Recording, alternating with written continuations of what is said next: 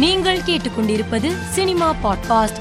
காந்தாரா படத்தின் கேரளா விநியோக உரிமையை பெற்றிருந்த பிருத்திவிராஜ் சுகுமாரன் மீது பதிப்புரிமை மீறல் தொடர்பாக காவல் நிலையத்தில் பதிவு செய்த வழக்கிற்கு கேரள உயர்நீதிமன்றம் இடைக்கால தடை விதித்துள்ளது.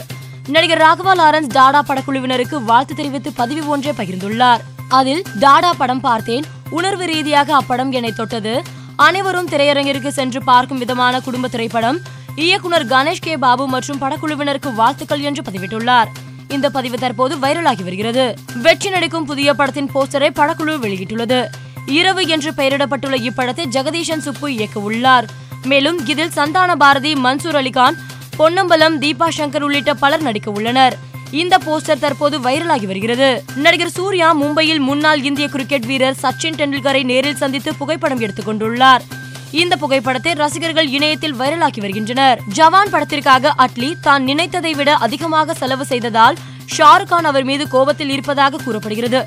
இதனால் மிகவும் வருத்தத்தில் இருக்கும் அட்லி சென்னை வந்து தனது மனவேதனையை தெரிவித்ததாக சில செய்திகள் வந்த வண்ணம் உள்ளன. பிரின்ஸ் வாரிசு உள்ளிட்ட பல படங்களின் இசையமைப்பாளரான தமன் வாத்தி படத்தின் பாடல்களுக்காக ஜி. வி. பிரகாஷ் குமாருக்கு வாழ்த்து தெரிவித்து பதிவிட்டுள்ளார்.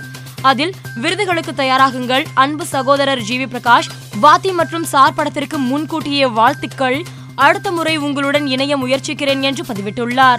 மேலும் செய்திகளுக்கு மாலை மலர் பாட்காஸ்டை பாருங்கள்.